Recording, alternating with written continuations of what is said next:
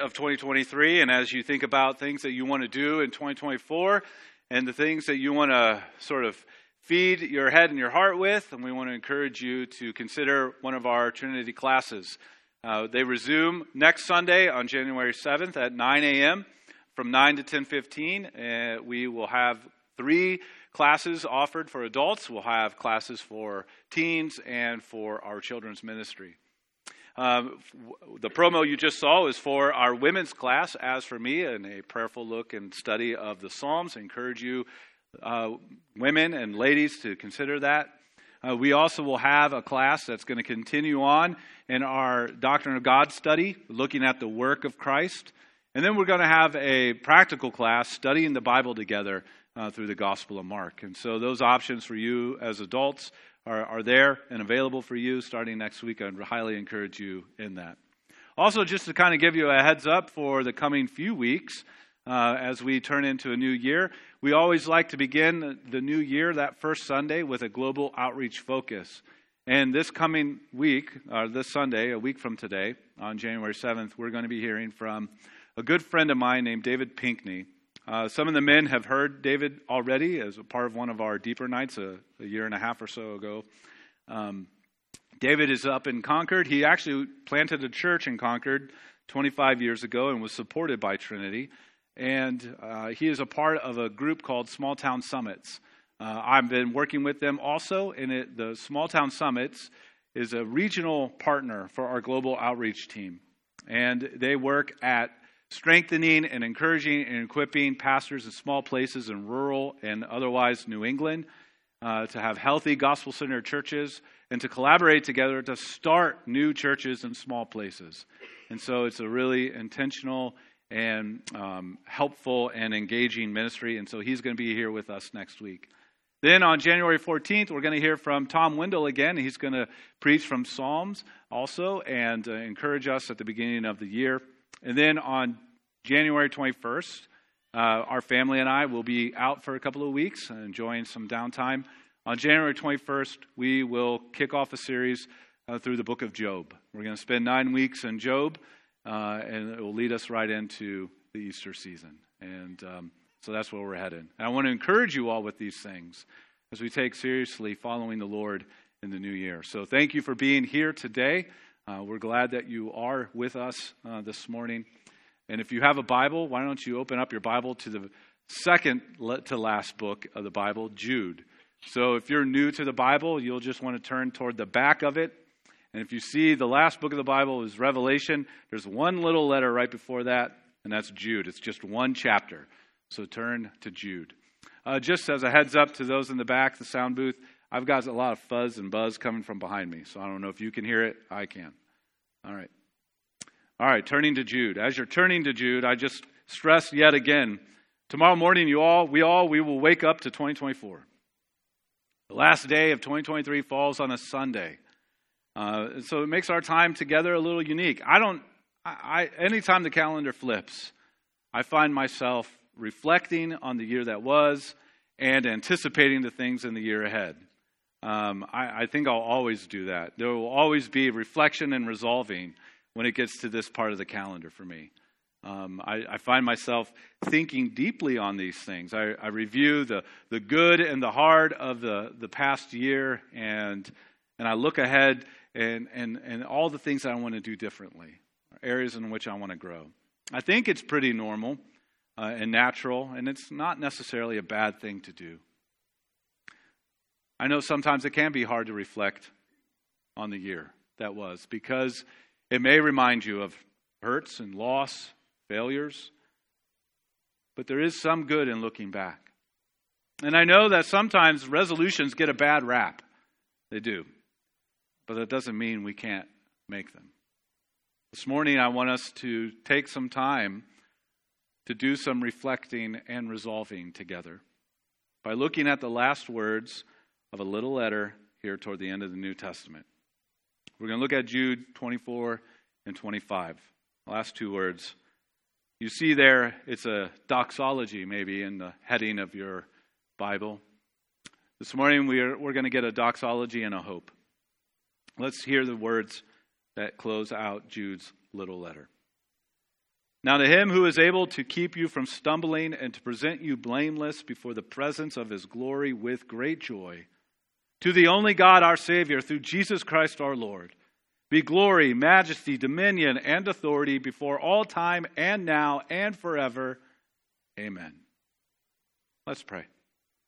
Guys, we come to consider these words, what they call us to do and to think on, put our heads and our hearts on, see see these words shape our very lives. God, I pray that you'd be with us in the preaching of your word, the hearing of your word, and the receiving of your word, that we would believe it and cling to it and live in light of it. Would you do this, we ask, in Jesus' name? Amen. So here we have a doxology, and within that we have a hope. And the doxology is telling us God is worthy. And the hope is then God is worth it. Because God is worthy, living for Him is worth it. And we're going to take time to reflect on that and then resolve toward that, if you will. Let's reflect together on the fact that God is worthy and then resolve together to live as if God is worth it. That's our focus and our aim this morning. And so let's kick off with just looking at the fact that God is worthy. Let's look at this doxology. Now, maybe you wonder what in the world does that word mean? What is a doxology? Well, the word doxology comes from two Greek words, doxa and logos. Doxa means glory and logos means speaking. So putting those together, it's speaking the worthiness of God's glory. Or another way to say it, it's an expression or declaration or statement of praise to God. It is an expression of worth that God is worthy of all the praise. It's a declaration God, you are worthy. And it's a statement that we make together and to one another and to others, saying God is worthy. And so it is, it is to, to draw attention to the worthiness of God and to glory in that or to bring praise to it. It's the rightful response to the recognition of who God is. That's what doxology ultimately is. It's the logical response, it's the right response when you recognize the who of who God is. It's not our ideas, of God that lead us to praise God. But it's our understanding of who God is and what He is like and what He has done and is doing as revealed through His Word to us that leads us to praise Him. So we need to make sure we are understanding God correctly. and so, in order for there to be doxology, there needs to be theology. There needs to be the study of God leading the way. And as we know God through His Word and our understanding, our growing understanding of Him, we we come to realize that theology ought to lead to doxology. That the more we study and put our heads and hearts on who God is, what He is like, and what He has done, it is to lead us not into a place of judgmentalism toward other people, but actually that our lives would be more doxological that, that we would live doxologically. I don't think that's a word. So we can make it up. Sounds good. That right thinking about God leads to a right worship of God. That's what Jude's letter is, is leading his people to, to see and, and come to the end here of his letter is that, hey, Knowing God truly and rightly is to, to lead to a life that reflects it, that says that God is worthy. So I want to ask a couple of questions more about this. What is doxology? But why is our next question? Why doxology? Jude is an interesting letter at the end of the New Testament. It's got some, some crazy things that are hard to really understand what's being said in the middle. It begins very, very encouragingly, and it ends very encouragingly, and there's a big old bunch of confusion in the middle, at least at first read and first glance. Just a few things about this letter. It's written by Jesus' brother, that is, the son of Joseph and Mary, his parents. And it's written to encourage believers to, to a number of things, primarily three primary things that this letter is about. One is to avoid false teaching, things that are not true of who God is and what his word reveals. Secondly, to live godly lives. And then thirdly, to do so by being centered on Jesus. A prominent concern for Jude was that false teachers, that is, those who were seeking to lead people astray from that which is true about Jesus, were infiltrating the hearts and minds of those that Jude was writing to. And this false teaching had a profoundly disastrous effect on the manner of living of those who embraced it. We see that early in the letter in Jude 3 and 4.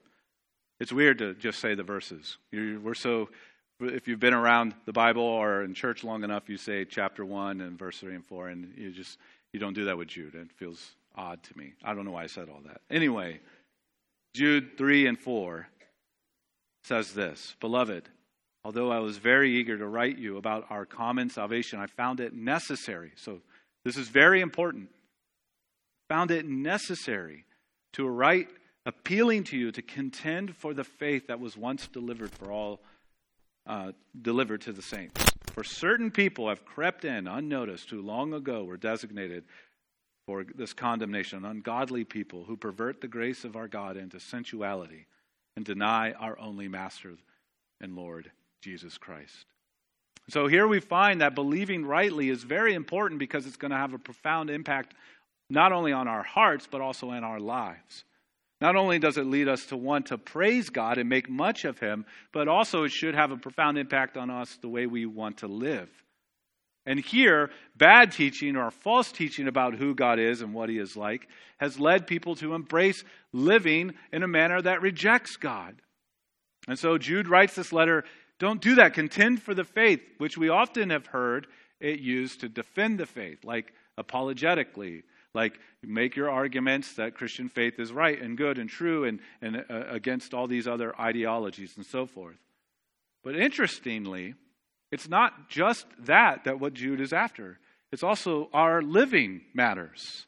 How we live matters. And that is actually the greatest contention for the faith that our rescued lives that are being transformed a little bit by little bit is putting on display the worthiness of God. It is important that we believe rightly about God, that we know Him as He has made known to us in the Word, because it will show up in our lives, how we live them. And then the letter ends with a flurry of encouragement, capping with this great closing doxology. A great defense was made by Jude and as he considers his own words and their purpose, he can't help but end with doxology. His letter is all of this is true of God. He is truly worthy, thereby making doxology the natural response to theology.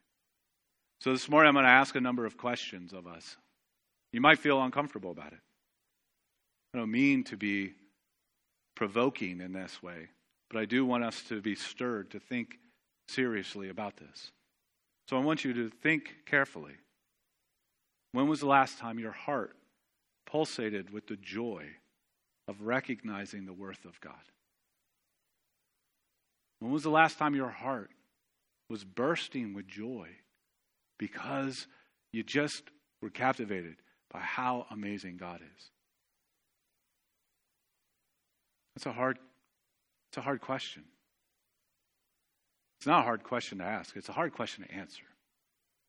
Hard question to answer. The follow up question to that is how have you set your mind and heart on the things of God? Again, we're reflecting and resolving this morning. As you reflect over the year that was, just use that time frame. How have you set your mind and heart on the things of God? Important questions. We'll keep them sort of right here. Next kind of question I want to ask is what informs doxology? What informs it? And the answer is the character and worth of God. Note what we find in these closing verses. So we're going to try to wring them out as best as we can. First is we find that God is able to keep you from stumbling. Look at the very beginning of uh, verse 24. Now to him who is able to keep you from stumbling. The word there for keep means to guard or to watch out for. God is guarding and watching out for your life, for your soul. Why is God worthy? Why is God worthy of all the praise? Why is God worthy of all the doxology? Because God is faithfully keeping and guarding and watching out for you. That word keep is found several times throughout the letter. In the very first verse, it starts off with this Jude, a servant of Jesus Christ and brother of James, to those who are called, beloved in God and the Father, and kept for Jesus Christ. Here we find that, that God is doing the keeping. God is doing the keeping. God is the keeper of you. That your your life is not riding on you outweighing the bad side of the ledger with a little bit more good. Your life is riding on the faithful keeping of God. God is keeping you. You may not feel all that kept at the moment. Maybe you feel strained and strayed, but underneath and above it and beyond it and all around it, God is keeping you, his people. Now, we find that word keep used in another way toward the end of the letter in verse 21. Speaking to the people of God, Jude says, Keep yourselves in the love of God, waiting for the mercy of our Lord Jesus Christ that leads to eternal life. And his call is to say, Keep yourselves in God's keeping. Don't go clinging to other things that aren't going to be keeping you. Cling to that to who is keeping you. We are to keep ourselves in God's keeping. We find here now to him who is able to keep you. But what does he keep you? He keeps you to, but he also keeps you from. And the verse says, from stumbling. From stumbling. The Bible uses that to carry to to carry with it uh, sort of both a spiritual and moral aspect. A spiritual and moral aspect. Uh, a belief in the heart and the manner in which we live. God keeps you from stumbling. To stumble means to fall, or in spiritual sense, to turn on what on God and what we believe or in how we live. And so when it says that God keeps you from stumbling, it's it's speaking of it in an ultimate sense. God keeps us from stumbling ultimately out of his keeping love. But it also serves as means for our not stumbling in our day to day living.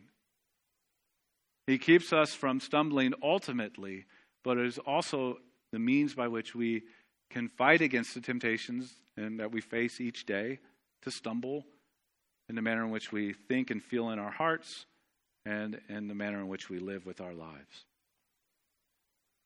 This is God, and He is committed to His people. And I stumble and bumble all over the place, and you do too. And God doesn't bail on that, doesn't bail on us. I mean, just stop and think about that as you reflect over the year. There are probably a lot of things that you regret. I don't mean to say that to make you feel heavy or hard, sad, sorrowful. But God didn't quit. He didn't say, Oh, I am just so tired of Sean Carpenter. He keeps us. He's worthy of all the praise because he keeps us, keeps us from stumbling. What else does he do? Let's wring this out some more. God presents you blameless before his presence with great joy. Look at what the rest of 24 says and to present you blameless before the presence of his glory with great joy. I, I, love this. First, he says that God is committed to us. He will keep us from stumbling because he is eager to present us blameless. This is language that points to the very end, to our ultimate destination. That God is eager to present us blameless before him before his sight, before his very presence, because he's committed to his people all the way to the very end. Through all of the ups and downs of our own wayward hearts and his own hard life that we live in this harsh world, God is committed to his people all the way to the very end. Why is he worthy of praise from his people? Because he is eagerly bringing about all of time and space and history to this point where he presents blameless his redeemed. And it's into the presence of his glory, which is just another way of saying it's before God himself, because glory refers to the presence of God. And so God is eagerly at work in your life right now, keeping you because he has a timestamp in one day in which he's going to present you, yes, you, who may struggle with all kinds of things in your own heart and in your own life, who may feel the ups and downs and the pulls of unbelief, who may give over to sin and struggle in that fight, who may feel weary and worn down and isolated and exhausted spiritually and physically and otherwise. God is committed to you. He's not going to let you go. He's going to see it all the way to the end because He's eager to present you blameless before His sight. And He does this with great joy. With great joy. So as you read that, you're thinking, who has the great joy here? The people that are being presented, who have experienced the keeping faithfulness and purpose of God, or is it God with the great joy? And the answer is yes. Thank you. The answer is yes. Guess who has great joy in heaven with his people? God does. God has great joy to see you. You, th- you ever think about that? That God has great joy for you, over you. He can't wait to see you presented before Him blameless. Where all the slogging through this life is done and we're in His presence, He has great joy. And guess what? We are too. We will too. We will too. We will have great joy in that moment. And we can experience tastes of and, and, and expressions of that great joy in our life now because we know that God doesn't quit and doesn't lose. So if God is keeping and God will present his people blameless, he will not quit on that, and there won't be something that will make him lose to that purpose. And so, as you look at the, the way that this verse is shaped here in verse 24, the keeping from stumbling says something very important to us that tells us that God is worthy of all the praise. It says, God is able. To keep you from stumbling, that means God is able. And then the second phrase, to present you with joy before his own sight, it's that God is willing. It's not just that he's able to, but he wants to. He wants to with great joy. Maybe that counters some things that we wrestle with in our hearts about our understanding of God. Sometimes we might think that God isn't able to do anything in our life, that we feel like the struggles that we're experiencing are far too much, and it doesn't seem like God either notices or is able to do anything or cares to do anything. And we can let that sort of sit in our hearts and germinate and spread, and it can draw our hearts away. And so we really need to counter it with the truth of what God's word reveals. But I want to say, even if that is your experience, God has not bailed. He is keeping you to the very end, and with great joy will present you to Himself. Because He is able and because He is willing. Well, let's keep going. There's more. Verse 25 tells us some more things about God. God is the only God, our Savior. So the beginning of verse 25 says, To the only God, our Savior. Only. That is, there is none other. There is no one else worthy. There is no other Savior. There may be all kinds of competing little S Saviors in your life right now wealth or comfort or acceptance or career or relationships, whatever they might be. They're not going to actually bring to you something that is everlasting. They may be gained in this life and enjoyed, but they will be fleeting compared to eternity. There's only one who is our Savior. Stop and just simply let that settle into your heart. There is no other God. There is no one else. There is only one, and he is our Savior. Psalm 86, verse 10 says this For you are great and do wondrous things. You alone are God. Why is he worthy of doxology? Why is he worthy of all of our expressions and all of our statements and all of our declarations of praise? Because he alone is God. He alone is our Savior. He alone does great and wondrous things in saving and keeping and working in our lives. Next thing we find in Jude 25 is that God has provided the means for our doxology through Jesus Christ our Lord. It just simply says it through Jesus Christ our Lord. Christians give glory to God through Jesus. There's a story in the Old Testament about a man named Moses. Name that pretty common name. And maybe even the story might be somewhat common. Moses wanted to see the glory of God. And God said, Well, you can't necessarily see that. Can't see that and live. It's too great. It will just incinerate you. It's a little bit of a paraphrase. God didn't say it will incinerate you, but it would. It'd be too much for Moses.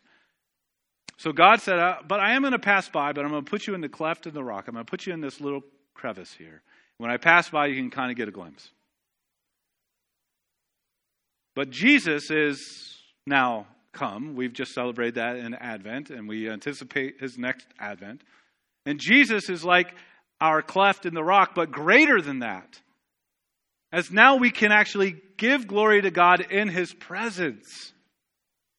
Not just simply in this sort of like tail moment of Him passing by, but we can be in His presence because Jesus is the, the greater cleft in the rock that has allowed us to, to bridge the distance between a, a holy and awesome God and sinful people. How can we give glory to God? We do that through Jesus Christ our Lord. And that's important that we look to Jesus as the one who is our Lord and Savior. That we don't look that we don't look elsewhere. Or we don't trust in ourselves that we think, okay, God, you did a little bit of this and I need to do a little bit of this and then that makes me right with you. And we see that Jesus is our only means. Excuse me. And that means that when we look to Jesus, we see that the life that he lived, and the death that he died and the resurrection he won are our means of salvation. They're our means of being right with God, our means of bringing doxology into God's very presence. Because Jesus has removed the barriers between this glorious God and sinners such as us. He's removed them all. All obstacles, all barriers are gone because Christ took them all on and overcame every single one of them for all of his people. So if Jesus Christ is not your Lord, if you don't look to him for salvation, then, then these words don't apply to you, but they do call to you. They compel you to look nowhere else but to, but to Jesus, this one who we celebrated at Christmas and we celebrate at Easter for doing what we could not do to give what we could not gain. Excuse me. What do we find next? Well, God is worthy of glory and majesty, dominion, and authority.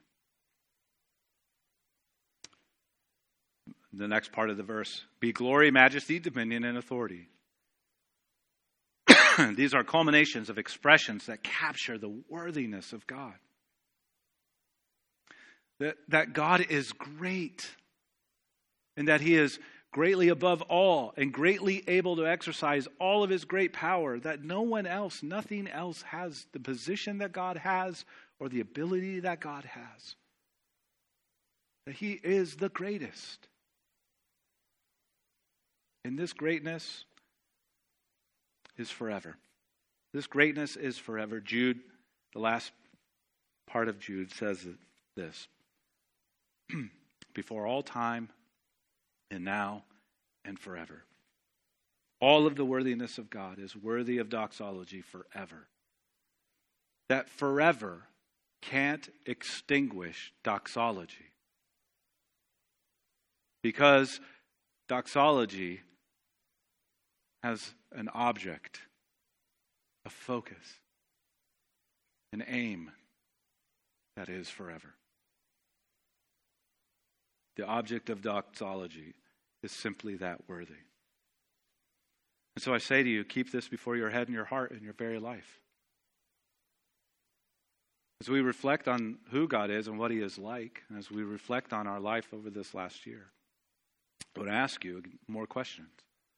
In what ways have you nurtured your faith in knowing this God? What ways have you nurtured your faith in knowing this God? And as you look forward into the year ahead, excuse me, ask yourselves in what ways will you nurture your faith in knowing this God? And then I'm losing my voice here, so which probably means I need to be wrapping up soon. How can you help each other have a growing doxology flowing from a growing theology? How can you help each other to grow in doxology? Well, helping each other come to know this God in increasing ways. That you would come together and, and help each other see, oh, well, thank you, that God really is worthy. That God really is worthy. That you commit yourself to the year ahead to help each other say, God really is worthy. And as soon as we start saying, is God is really worthy, then the question becomes, is God worth it?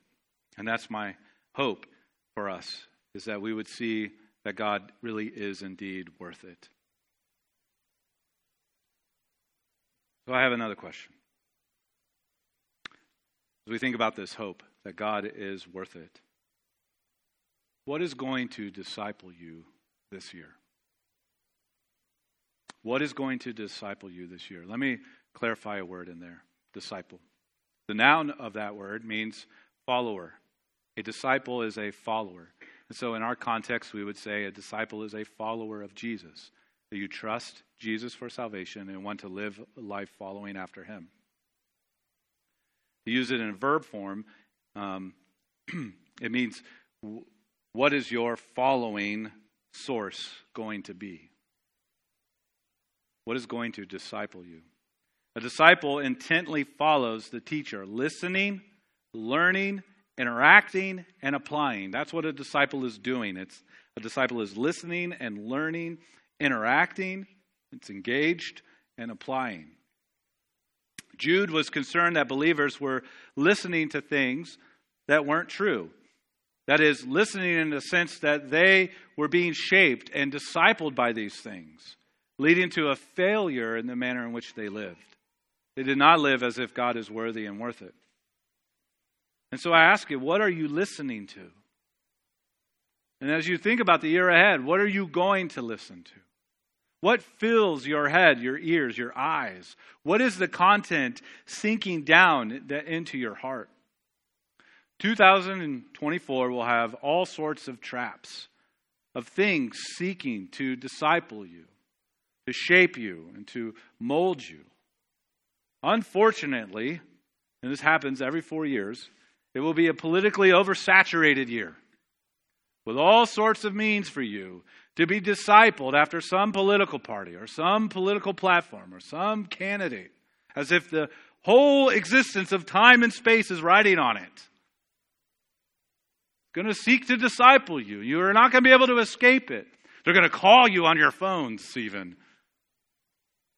You're going to open up your computer and blah, it's all going to be right there.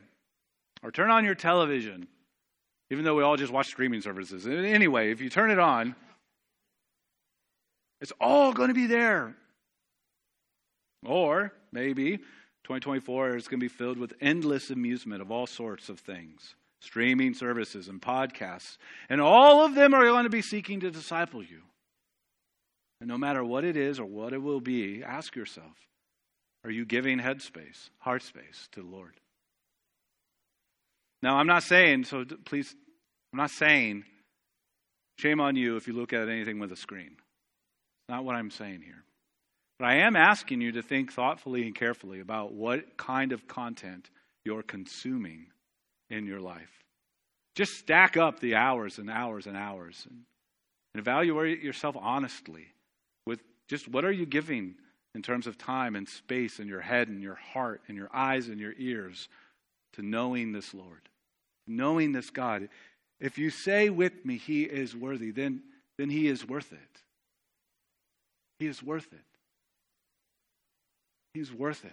He's worth it to take the time to know Him.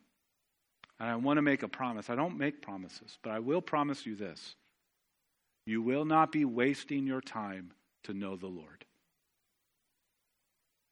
You will not be wasting your time. And that thing that you're eager to watch or listen to has a pause button. Doesn't have to be press play just yet. Go and enjoy it. But make time to know the Lord. I left off the last word of Jude. Very last word until now. So, verse 25 says, To the only God, our Savior, through Jesus Christ our Lord, be glory, majesty, dominion, authority before all time and now and forever. Amen. Amen. That is not a throwaway word. It's not something just because you you probably say it a hundred times a month, right? At some meal or whatever, at the end of the day, and you just, you know, you, you cap your prayer by saying amen. Or you're accustomed to hearing the word amen in the worship service. You ever wonder what, what are you saying when you say amen? What are you actually doing when you say amen? Well, it's more like an enthusiastic shout, yes! Yes, this, yes! There are three things I want us to think about when we think about the word amen. First is that it's an acknowledgement that this is true. When we say amen, when you put your lips to make, and your lungs and the vocal cords and all of that to say amen, you're saying, hopefully, this is true. You're also accepting that it is good.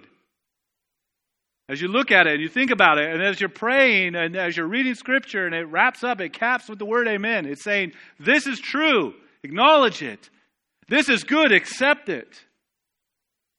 There's another dynamic to it. There's a willingness to live as if this is true and good. So when you say amen, you better mean it. At that lunch table in about an hour from now, mom and dad or one of you younger ones gets to pray and you all go to say amen, you better acknowledge that this is this is true, this is good, and I'm really ready to enjoy this true and good thing that God has given to us. And so will you amen this year ahead? That's what I'm going to ask you. I'm going to say, hey, will you amen the year ahead? Will you? Will you acknowledge that God is true and that God is good and that it is worth it to live as if God is true and God is good. You will not waste your time to do so. And so, will you resolve with me to know the Lord more through Bible reading, through studying it, thinking deeply on it, talking about it with other believers? Will you?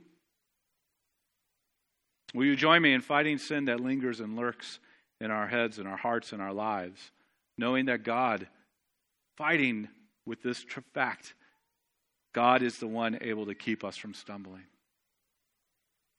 Will you join me in that effort this year ahead?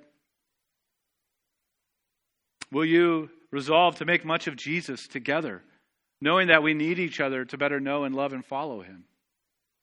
That when we gather together, like what we're doing right now in the weeks ahead, that we do so with this great joy and great hope and great anticipation that we get to be with other people who are going to encourage me and remind, help me remember and remind me that Jesus is greater and Jesus is worth this. Will you, will you commit to that in the year ahead? I'm going to make much of Jesus with my family. And then will you help others?